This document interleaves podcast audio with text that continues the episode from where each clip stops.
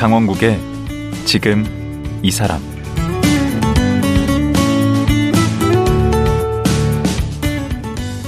안녕하세요. 강원국입니다.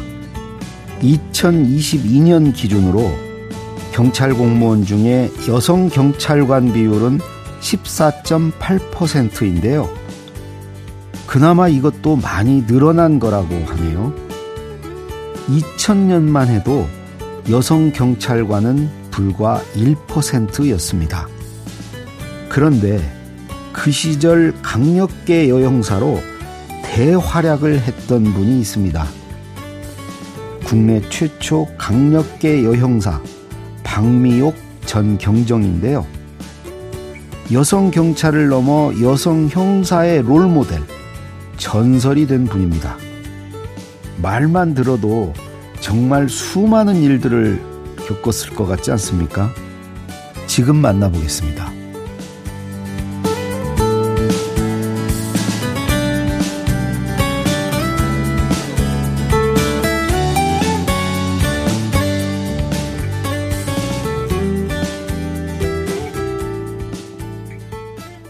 제주에서 오셨습니다.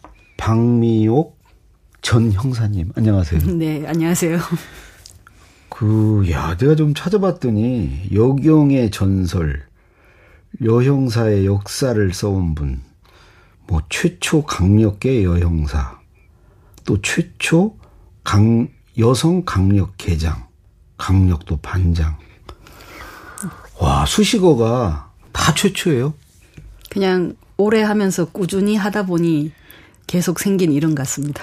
오, 근데 이렇게 느낌은, 그 형사 포스도 좀 있긴 하신데, 제가 저보다 키도 크시고, 뭐, 모델 같으세요. 뭐, 감사합니다. 아, 머리 스타일도 그러시고.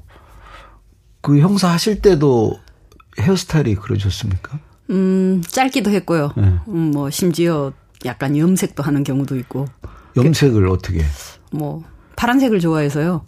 음, 그래서 어. 한 번은 형사과장 갔을 때 네. 서무반장이 그랬대요. 아, 저 파란색 머리 과장님이랑 어떻게 지내지?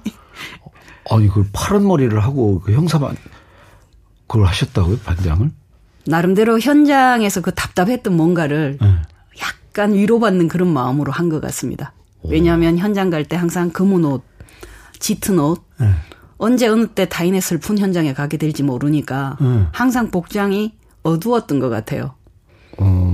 거기에 아마 반대 심리로 머리라도 조금 덜 답답해 볼까 이런 마음으로 염색을 했던 것 같아요. 어. 지금은 그냥 늙어가는 대로 백석이구로 그대로 둔 상태고요.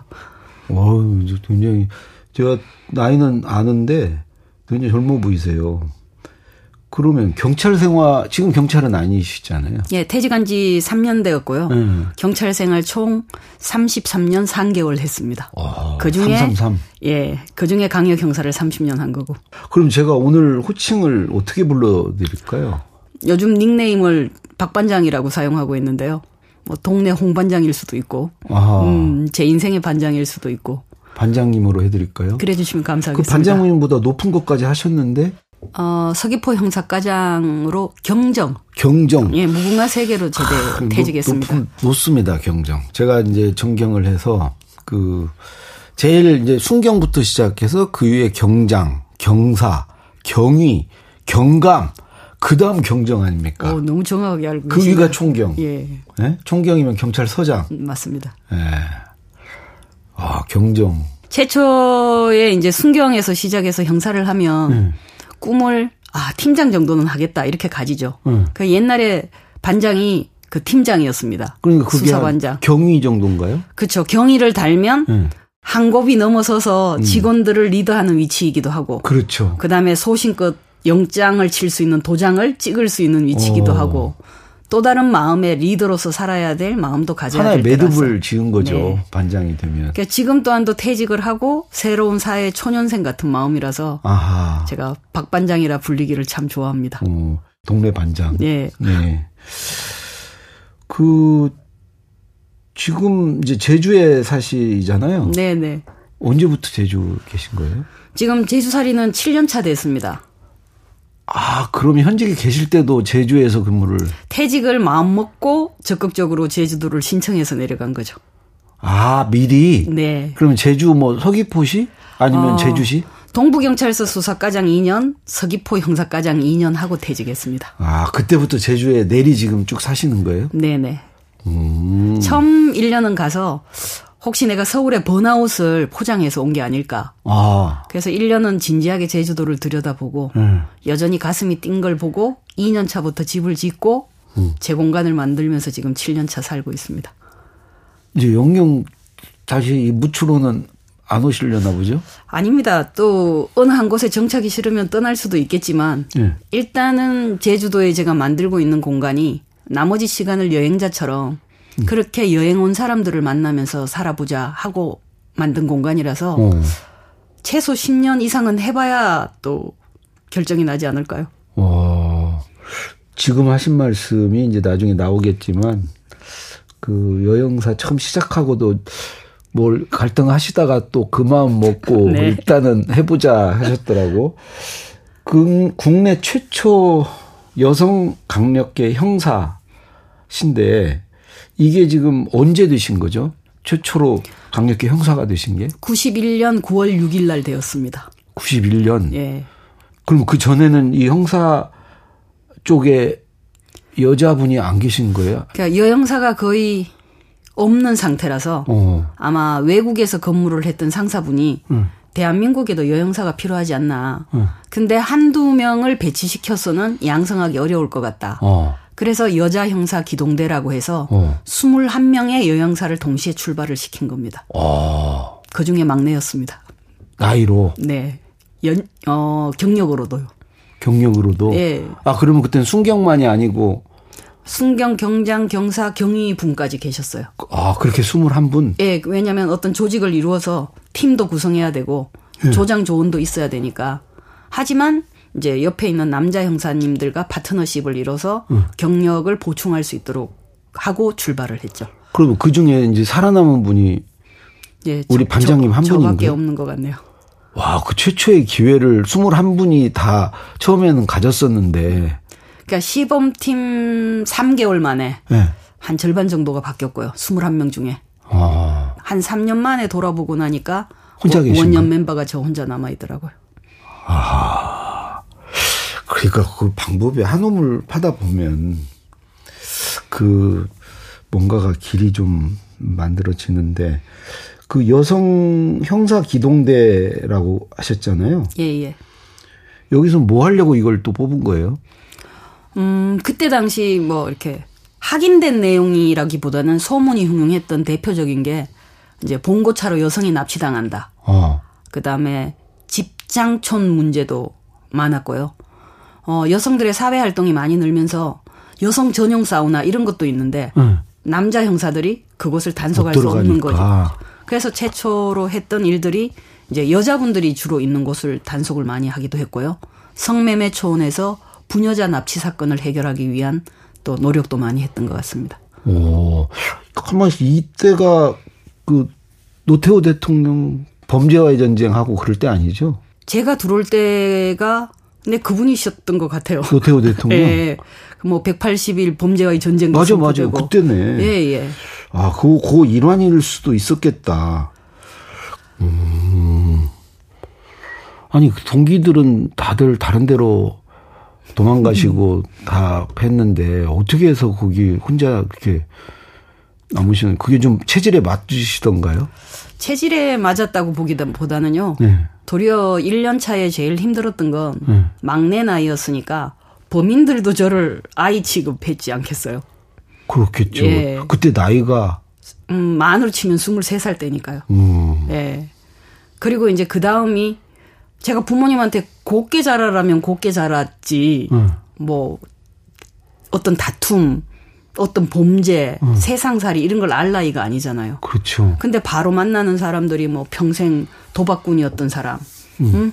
평생 조폭을 한 사람, 뭐 암달러 장사하시는 분들, 응. 그다음에 여성 전용 룸사롱 운영하시는 사장님들 뭐 어. 이런 분들을 만나야 되니까 한 번도 안 만나봤던 분들 아니에요. 예, 정서적으로 혼돈이 많았습니다. 음. 일은 하고 집에 들어가면 뭔가 머릿속에 가득 쓰레기가 들어온 느낌처럼. 그 처음에는 그만둘 생각도 하셨겠네. 일 년 만에 떠나겠다고 마음먹었던 것 같아요. 어디로? 어, 사실은 또 다른 꿈 중에 하나가 스님이었어요. 아. 어. 아, 이게 진리 탐구가 나지. 아, 여기서 범죄자를 상대하는 건 아닌 것 같다. 음. 그래갖고는 공양주든 아니면 승가대학이든 이 방법까지 다 알아보셨구나. 하긴 했다가, 예, 하긴 했다가 어. 서울로 다시 돌아오는 길에 순간 그 생각이 들었어요. 어. 아, 생각으로 내가 판단하고 있다. 어. 살아보지 않고 판단하고 있다. 아. 제대로 살아보고 음. 내 삶이 어떤 삶인지 살아보고 판단해야 맞는 거 아닌가. 오. 그리고 여전히 어느 곳에 가서도 내가 생각한 건가 다르다면 내가 또 그만두지 않을까. 음. 그래서 도망가지 않기 위해서 남기로 한 겁니다. 와. 그리고 제대로 해보고 자신 있게 떠나자. 이게 처음 생각이었습니다. 와, 그 스물셋 그 젊은 나이에 그런 생각 갖기 쉽지 않은데 일단 스님이 되겠다고 한 것도 그렇고 또 남기로 한 것도 그렇고 좀 뭔가 평범하지는 않으셨던 것 같은데. 음, 책을 좋아했고요. 오. 음, 자라면서 청소년기 때 가졌던 고민. 누구나 자기 환경 속에 가지는 고민들이 있잖아요. 음. 시골에서 자랐고 도시로 와 보니까. 시골이 그 대구죠. 어, 경북 영덕에서 태어났고요. 아, 영덕입니까? 예. 그리고 대구로 당장 학교를 왔어도 빈부 차이를 느껴봤습니다. 음. 예. 그러니까 이게 사람 사는 게 너무 차이가 나는 다양한 걸 보면서 조금 고민이 되었던 것 같아요. 청소년기 때 가질 수 있는 고민. 그러니까 그런 것을 책으로 봤던 것 같아요. 오. 그러다가 이제 진리라는 게 생각이 들면서 진짜 불교 서적도 많이 읽었고요. 어, 니체를 특히 좋아합니다. 자라투. 뭐 그게 그 제가 중, 중학교 일 학년 때 뭐 저, 저, 문장 문장만 기억할 정도의 중학교 헛새를 피우던 그런 철학. 중학교 때 그걸 읽었다고요? 예, 짜라. 예. 하, 이 자라투스트라는 이렇게 말했다. 네. 음. 그러니까 그 중에 이제 기억나는 문장은 신은 죽었다가 음. 어, 그래 신을 죽이고 스스로 살라 이 말 정도는 저한테 들어왔던 것 같아요. 중학교 때. 예. 조숙하셨네. 음, 어린 날에. 할머님의 죽음이나 가장 제 절친한 오빠의 죽음 때문에 어, 굉장히 염세적인 어린아이였던 친오빠? 것 같아요. 사촌 오빠입니다. 음. 음, 저는 형제들보다는 나이 차이가 많이 나는 너뚱이고요. 그래서 한 살. 남매인데요. 칠남매요. 칠남매 막내? 예. 그러니까 아버님의 경제력이 일찍 끊겼죠. 중학교 이 학년 때 아버님이 그러셨겠네. 회사에서 퇴직을 하셨기 음. 때문에 어, 제 스스로 이제 저한테 오는 많은 생활에 대한 그리고 앞날에 대한 고민이 많았죠. 와. 그럴 때 사람들과 수다를 떨기보다는 책에서 가진 생각이 많았던 것 같아요. 어, 그리고 그 오빠, 사촌 오빠. 그렇죠. 저랑 항상 놀던 오빠가. 제가 일찍 가셨어요? 음, 우시대 국민학교인데요. 국민학교 삼, 사학년 때 이미 죽은 거죠. 와. 그래서 저한테는 어린 날에 죽음이 참 하도였던 것 같아요. 와. 사람은 죽는구나. 음. 근데 어떻게 또 경찰 생각을 하셨어요? 언제부터? 어, 대구에 가서 이제 고등학교를 다니면서 네. 아, 이미 비행기 타고 첼로 연습하러 다니는 친구도 보고 어. 음, 이미 아버님을 따라 사업을 꿈꾸는 친구들도 보는 사이에 네. 저는 이제 언니 오빠들의 도움으로 고등학교를 다니고 있는 거죠. 그렇겠네. 예. 아버님이 이제 경제력이 없으시니까. 예, 일찍 그만두셨고 음. 기농을 하셨기 때문에 네. 어, 그래서 제 나름대로, 아, 그럼 난 어린 날에 뭐가 되고 싶었던 아이든가라는 음. 걸 고등학교 이 학년 때 진지하게 생각한 것 같아요. 어. 왜 우리 어린 날에 다 꿈꾸잖아요. 뭐 경찰관 되겠다, 기자 되겠다. 근데 그대로 안 살잖아요. 꿈대로. 딱 그때 그 생각을 했던 것 같아요. 어른이 되면 왜 꿈을 버리지? 어, 다 버리는데. 네, 꿈대로 사는 사람이 한번 돼보자. 어. 그래서 한국 취업정보센터. 그때는 인터넷 시절이 아니니까요. 음. 한국 취업정보센터라는 곳을 가서 경찰관이 어떻게 되는지를 봤죠. 와. 그랬더니만은 그래도 고등학교 졸업이면 충분한 과목들이 경찰관 시험이더라고요. 뭘 봤죠? 뭐 국어, 국사, 음. 아 이런 걸 봤어요. 오. 예. 그리고 이제 더 중요한 건 경찰 종합학교가 있다는 걸 알게 된 거예요. 그게 어떤 학교죠? 순경 시험 합격하면 가서 교육받는. 그거 알죠. 저기 어디 저쪽 경기도 어디 있는데. 근데 저희 때는 인터넷 시절이 아니다 보니까 음. 그런 정보에 대해서 접할 기회가 잘 없었습니다. 어허. 그래서 그 한국취업정보센터에서 경찰관이 어떻게 되는지 보고 문제는 여경이 매년 뽑히지 않더라고요. 아, 또 그랬어요? 예. 그 시절에 저희가 백오십 명 뽑히고도 전국 경찰관이 육백오십 명, 육백팔십 명 정도의 여경 수준이었으니까 전체 일, 백오십 명을 뽑았는데도 다 합한 예. 게 육백 몇 명밖에 일 퍼센트, 안 돼요. 이 퍼센트밖에 안 되던 시절입니다. 어허. 지금은 얼마나 돼요? 사실 이천 년 넘어서면서 십 퍼센트대 유지하고 십일 퍼센트대 유지하고 현재 한 십사 퍼센트 정도 되는 걸로 알고 있습니다. 음. 그때는 일 퍼센트 시절. 예. 그것도 매년 뽑지도 않고. 네네. 음. 음, 그리고 나서 이제 그래도 꿈을 포기하지 않고 도전하겠다는 마음으로 음. 졸업하는 해 정도에는 뭔가 있을 것 같은 음. 생각이 들었습니다. 부, 음. 분석을 해보니까. 어. 그래서 체력장 보는 날도 집에서 나와서 경주 불국사가 있다가 학력고사 치러 가는 날도 집에서 나와서 경주 불국사 가 있다가. 아, 집에서는 시험 보러 간다고 그러고? 그렇죠. 그때부터 부모님하고 다툴 자신은 없었습니다. 아, 아니 다툴 자신이 없는 게 아니고 그 땡땡이 치고 거기를 갈 정도면 네. 그게 배포가 보통 배포가 아닌데. 그리고 이제 성적표가 나올 쯤에 이제 시험은 어떻게 됐냐고 물으시고. 그 당시 학력고사였잖아요. 예, 맞습니다. 아. 시험을 안 쳤다고 얘기한 거죠. 혼났겠네. 예, 가장 뭐 노발대발하신 건 어머님이셨죠. 음. 일본 시대를 사셨던 분이라 순사를 기억하시는 분이라. 아, 경찰 된다고 그러니까. 예, 막내가 경찰관이 된다는 말에 뭐. 그걸 단박에 된 거예요? 시험은? 네, 그해 공채 시험에 바로 됐습니다. 공부는 잘하셨네. 뭐 많은 분들이 열심히 하셨겠지만 또 시험이 가끔 또 운도 있잖아요. 와, 그러면 그냥 꿈이 있으면 그냥 그 꿈을 확 잃어버리는 스타일이네. 꿈을 경찰로 안 갖고 뭐 대통령 이런 거 있으면 큰일 날 뻔했네. 뭐. 아니 스타일이 뭐 다른 거 있으면 또 다른 거 이루셨을 것 같은데. 아무튼 고등학교 졸업한 이월에 졸업했으면 구월에 음. 경찰관 시험을 합격하고 들어왔습니다. 음. 그럼 합격했다고 그러니까 그때도 뭐라고 그러셨어요? 어머니가? 아, 그럼요. 제가 형사되고도 경장되고 경사될 때까지도 어머님은 못마땅해 하셨어요. 아, 근데 경이 되니까 흡족해 하시던가요? 경사 달 때쯤 되니까 음. 축하금을 주시더라고요. 어. 하지만 시집가라는 소리를 열심히 들었죠. 그래서 제가 또 그렇게 말씀드렸죠. 음. 제가 만일에 아들이면 음, 승승장구하라고 더 기원했지 음. 시집부터 가라고 했겠느냐. 어, 지금도 안 가셨잖아. 예, 그렇죠. 어머님 또 일찍 돌아가셨습니다. 제가 경이 달고 한창 형사 활동할 때 돌아가셨는데 마지막 말씀이 인생 그렇다라는 말씀을 하고 가셔서 아, 이해하셨다, 인정하셨다 이렇게 생각하고 있습니다. 아, 그거는 우리 반장님 생각이고. 아, 아닙니다. 제 많은 생각의 지점들이 어머님의 생각이랑 많이 닮았습니다. 그 칠남매 막내시면 네. 그 위로 다 오빠, 언니들. 예. 언니 셋, 오빠 셋입니다. 경찰은 없으신 거죠? 없습니다.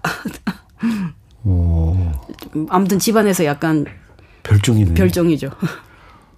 음, 어느 별종이 좋은 방향으로 별종이니까 참. 그래도. 순응하고 이런 게 아니에요. 식구들이 많이 막내에 대해서 인정해 주신 것 같아요. 아. 네. 도리어 언니 오빠들은 엄마 아버지의 많은 그 가치관에 자유로울 수 없는 시간을 살았다면 음. 막내 정도 됐을 때 엄마 아버지가 훈련이 조금 되셨는지 방임형으로 키우셨죠. 제껴놓은 것 같은데. 예, 자율형을 되게 해 주신 것 같아요. 그게 오히려 더 좋았다.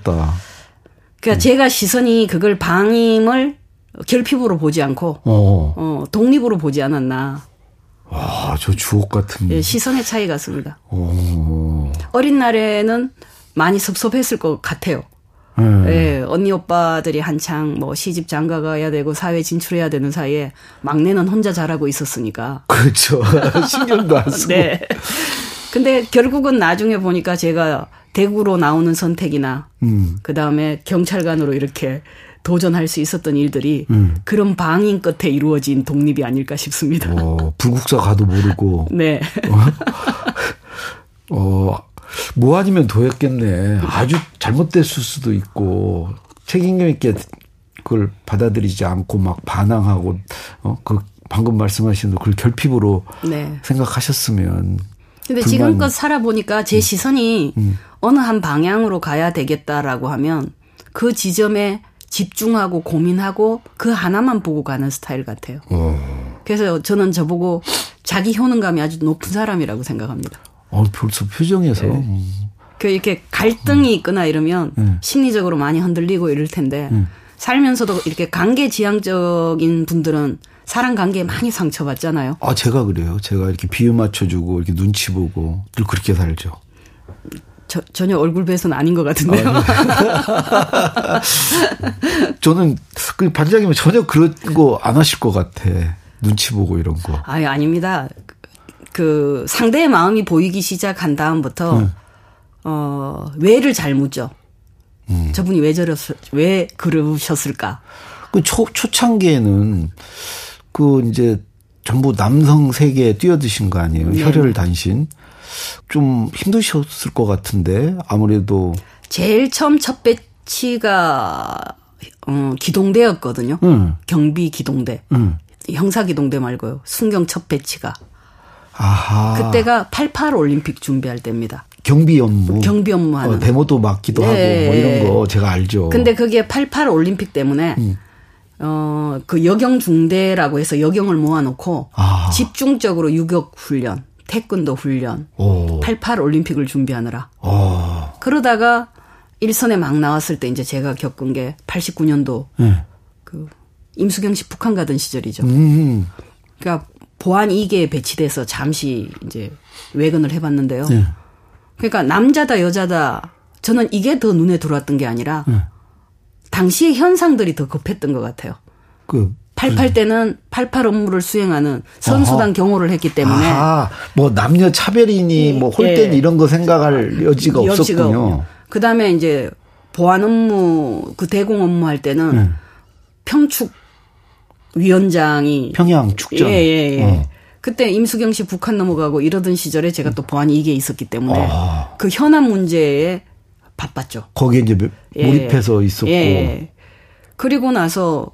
교통경찰관을 딱 가보니까 네. 몇 번 몇 번 차 주차하시면 안 됩니다. 그렇죠, 이 그렇죠. 아침 방송을 하게 되면 네. 그때서야 아저씨들이 여자가 아침부터 재수없이 어. 아 그때부터 느끼기 시작하셨구나. 어, 예. 제복 현실을. 입고 길거리에 나서면서 느끼기 시작한 것 같아요. 어. 정말 경, 나는 경찰관인데 어, 여자가 말이야라는 소리를 그 제복 입은 상태에서 들어야 되는 어허. 그 모멸감을 팔십구 년 구십 년도에 느끼다가 내부적으로는요. 그 경찰 내, 내부적으로는 워낙 구십일 년도에 이제 형사들하고 있으면서 음. 상남자들, 어, 그렇죠. 어, 내가 난데 뭐 어. 뭐든 할 수 있다는 남자들 틈에서 음. 제일 처음에 그분들도 그러셨던 것 같아요. 이게 조직이 만든 쇼지 음. 여경들을 탓할 일은 아니라고 생각하신 것 같아요. 아 조직이 이렇게 뭔가 이렇게 야, 이벤트성 일을 했다. 예, 예. 여성도 이렇게 뽑는다. 예. 뭐 이런 걸로. 하지만 그때 당시 시민들 호응이 너무 높았어요. 오. 여형사가 나와서 네. 뭐 지금까지 못 보던 곳을 단속하고 오. 또 언론이 관심을 가지니까 또 이게 대대적으로 홍보가 되고 오. 당시 이제 미아리, 음. 어, 청량리, 집장촌. 집장촌을 들어가서 네. 단속해오는 모습들을 보고 음. 시민들이 박수를 친 거예요. 그래서 외부적 호응이 크면서 네. 인정받은 조직이 돼버린 겁니다. 오. 사실은 티오도 없이 출발했다가 네. 음. 그러니까 시민들이 저희를 지속 가능하게 만들어주죠. 아니 그럴수록 우리 남성 우리 경찰분들의 질시도 있었을 것 같은데. 그때 당시 저는 이렇게 표현합니다. 음. 어, 여성에 대한 편견 이것보다 더 힘든 건 비리였다. 비리. 뭐 구십일 년, 구십이, 구십삼 년도만 해도 경찰관들 속에 비리가 많을 때니까. 뭐 보투도 받고 막. 예, 그때 당시에는 또 저 또한도 이제 면허증 받아보면 뒤에 이제 돈이, 돈이 들어있단 말이에요. 응. 그러면 선생님 이게 뭐예요? 그러면 응. 살짝 눈치를 보시다가 응. 그 받는 사람은 뭐고 안 받는 사람은 뭐냐고 그래요. 여성들은 되게 청렴하잖아요. 예, 그래서 그러면 이제 제가 그럼 우리 선생님은 제가 이걸 받는 여경이 되길 바랍니까? 받지 않는 경찰관이 되길 바랍니까? 응. 그럼 또 가만히 계세요. 응.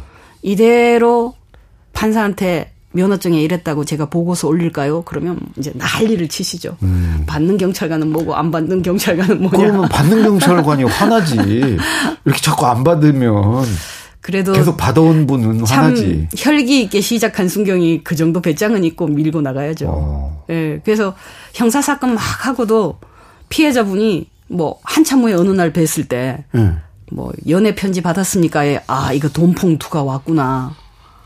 아, 연애 편지가 그 돈봉투 예, 뭐 같은 거구나. 예, 편지 받으셨나요? 그 말에 아 이게 돈봉투가 왔구나. 그리고 그 남자 직원과 연을 끊어본 적도 있고요. 아. 네. 그런, 네, 다행히 조장님을 정말 잘 만났습니다. 어. 남녀 차별과 싸운 게 아니고 비리와 싸우셨고. 비리와 싸웠어야 했습니다. 어, 근데 조장님은 좋으셨어요?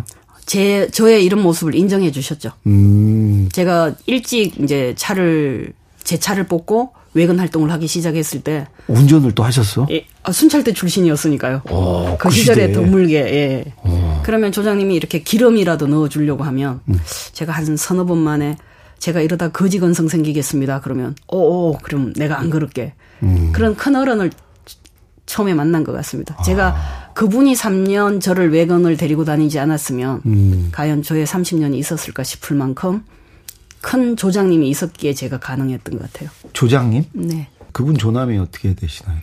지금 팔십이 넘으셨을 텐데요. 아. 강건일 반장님, 강건일 부장님이라고 불린 선배님이십니다. 아. 오. 나중에 어디까지 올라가셨나요? 그분 경이 못 달고 제대하셨죠. 와, 청출어람이네. 네. 그 밑에 있던 경정까지 가셨는데 우리 반장님은. 그래서 제가 경이 닫을 날 구속영장 잘 찍으라고 도장 새겨서 선물해 주신 분입니다. 아, 그분께서? 네. 여기 눈가가 촉촉해지고. 그분은 항상 저의 첫 시작이니까요. 어, 예. 그, 그 조장님 얘기하시면서 이렇게 눈가가 촉촉해져서 더 이상 얘기를 못 듣겠어요. 오늘 얘기는 여기까지 듣고 내일 하루 더 모시고 얘기를 나눠야 될 것 같습니다.